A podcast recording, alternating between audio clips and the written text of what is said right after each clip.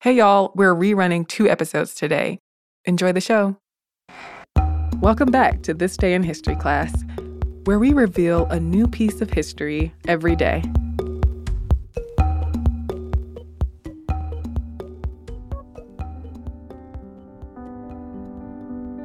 The day was March 20th, 1928. Fred McFeely Rogers was born in Latrobe, Pennsylvania. He would go on to become a minister, composer, producer, and writer. But Rogers was best known as the soft spoken, neighborly host of the children's television show Mr. Rogers' Neighborhood. His work on the show and as an advocate for educational television would earn him a Presidential Medal of Freedom, a Peabody Award, and a spot in the Television Hall of Fame.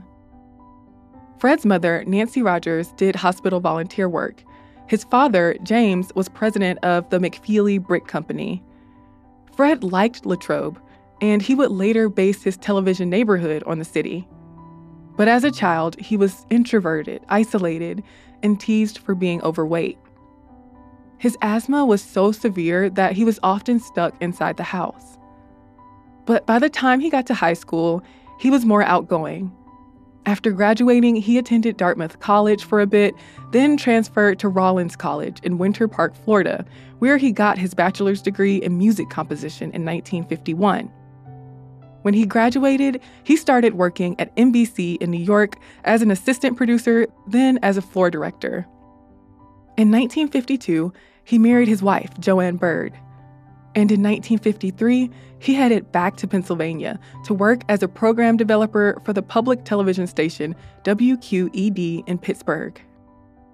It was there that he started producing The Children's Corner, a live, daily, hour long program on which he worked as a puppeteer, organist, and composer. The puppet characters that he created for this show, like King Friday, Henrietta, and Daniel the Striped Tiger, would live on in his later work. While at WQED, Rogers graduated from the Pittsburgh Theological Seminary and was ordained as a Presbyterian minister. He also attended the University of Pittsburgh's Graduate School of Child Development, where he began working with child psychologist Margaret McFarland, which turned into a lifelong friendship and professional relationship. But his first foray in front of the camera came in 1963 when he developed a children's program called Mr. Rogers for the Canadian Broadcasting Corporation in Toronto and took the helm as host. Rogers took the 15 minute show with him when he went back to WQED in 1966, where the show became Mr. Rogers' Neighborhood. A couple of years later, National Education Television began distributing the show nationally. And finally, in 1970, it reached its final form as Mr. Rogers' Neighborhood on PBS, where it ran for more than 900 episodes. The show was pretty simple. It was a half hour children's program aimed at preschool ages that featured Rogers as the kind, warm host, with two main locations Mr. Rogers' house and the neighborhood of make believe. He would have conversations with viewers, take field trips, and demonstrate how objects work. The show wasn't as flashy or fast paced as other children's programs began becoming over the years it was on air. And it taught children lessons about fear, anger, death, divorce, empathy, and even heavy social issues like war and racism. The show grew a huge and enthusiastic fan base before it ended in 2001. There were instances behind the scenes where Rogers seemed to lean toward controlling, like the time he wanted a reshoot because popcorn spilled over and could scare the kids watching. But authenticity and honesty were character traits that he spoke highly of. He once told Newsweek One of the greatest gifts you can give anybody is the gift of your honest self. I also believe that kids can spot a phony a mile away. Rogers was a Republican and a Christian, but he never really talked about his religious or political views on air. However, he was vocal about the value of social and emotional education for kids. He once said the following Anything that we can do to help foster the intellect and spirit and emotional growth of our fellow human beings, that is our job. Those of us who have this particular vision must continue against all odds. Life is for service. So his dedication to children's education extended beyond Mr. Rogers' neighborhood and the television screen.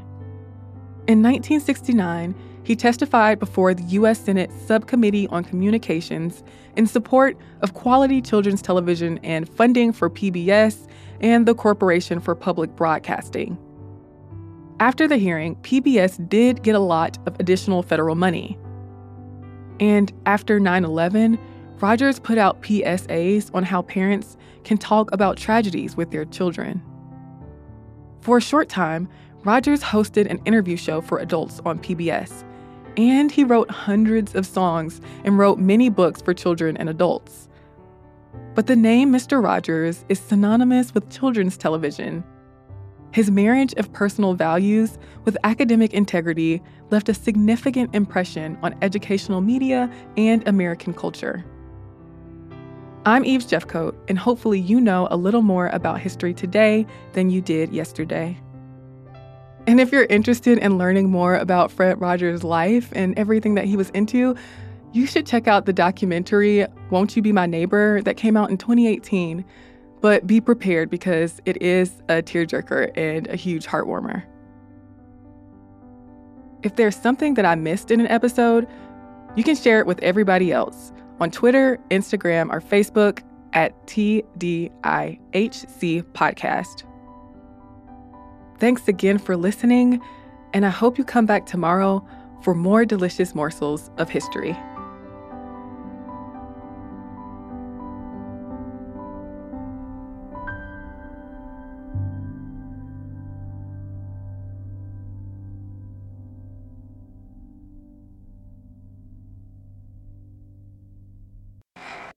Hey y'all, it's Eves, and welcome to another episode of This Day in History class.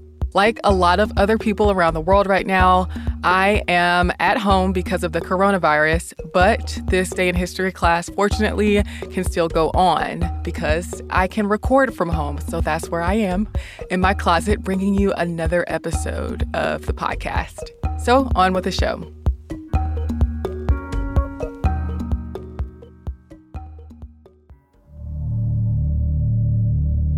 The day was March 20th, 1924.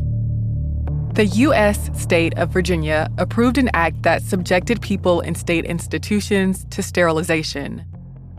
The Virginia Sterilization Act was implemented during the height of the eugenics movement in the U.S. Eugenics is the practice of selective breeding in human populations with the goal of improving the genetics of future generations. The practice is rooted in prejudices such as racism, classism, and ableism. British scientist Francis Galton coined the term eugenics in 1883 in his book Inquiries into Human Faculty and Its Development. He advocated creating what he believed would be a better human race by encouraging people he deemed healthy and of high intelligence to have children together. The eugenics movement spread quickly across Europe and the United States in the early 20th century. Laws prohibiting people with physical and mental disabilities from marrying popped up around the US, and eugenics supporters promoted the idea that the practice would help maintain the purity of the American, in other words, Anglo Saxon white race. The American Breeders Association was formed in 1903 and played a big role in uplifting the eugenics movement. Then there was the Race Betterment Foundation, founded by John Harvey Kellogg of Kellogg's cereal fame. US President Theodore Roosevelt even warned white people that they would commit, quote, race suicide if they did not have large families, since immigrants and other non white people were having babies at higher rates. The Eugenics Record Office was established in New York in 1910, with Harry Laughlin as the first director. The office was particularly concerned with the inheritance of so called undesirable traits, such as mental disability and promiscuity. After World War I, eugenics supporters began to believe that the U.S.'s economic and political strength would suffer if more people with undesirable traits lived in America. While states had already passed sterilization acts based on eugenics, Sterilization laws became more common after Laughlin drafted the Model Sterilization Law, which was published in his book Eugenical Sterilization in the United States in 1922. In the book, he promoted forced sterilization under the guise of bettering humanity. Laughlin banked on state legislatures designing their own eugenics laws based on his recommendations. Albert Priddy was the superintendent of the Virginia colony for the epileptic and feeble minded in Lynchburg, Virginia. Priddy was a huge supporter of institutionalizing people deemed feeble minded in compulsory sterilization. He contacted legislator Aubrey Strode, who drafted Virginia's Eugenical Sterilization Act. Though the courts had struck down many states' sterilization laws, Virginia Governor Elbert Lee Trinkle promoted the sterilization bill as a way for institutions that housed so called defective people to save money. Compulsory sterilization would also mean that people could not leave institutions and have more people eugenic supporters deemed defective. In the bill, Strode said that sterilization was a public health concern and necessary to protect society.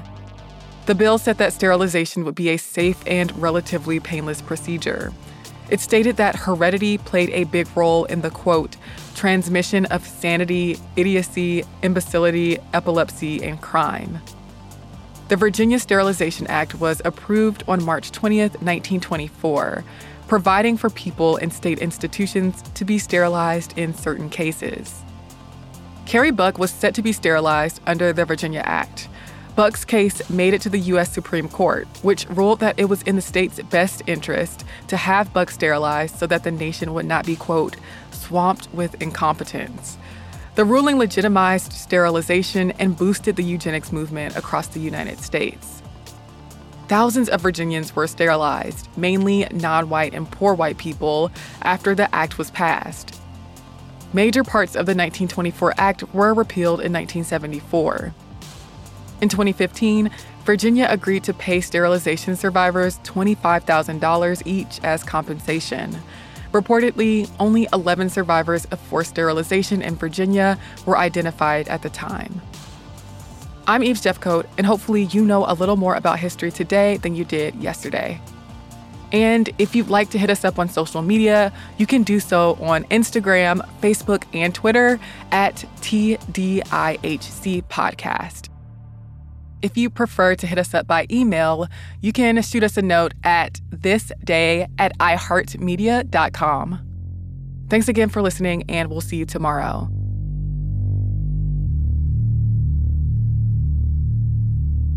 For more podcasts from iHeartRadio, visit the iHeartRadio app, Apple Podcasts, or wherever you listen to your favorite shows.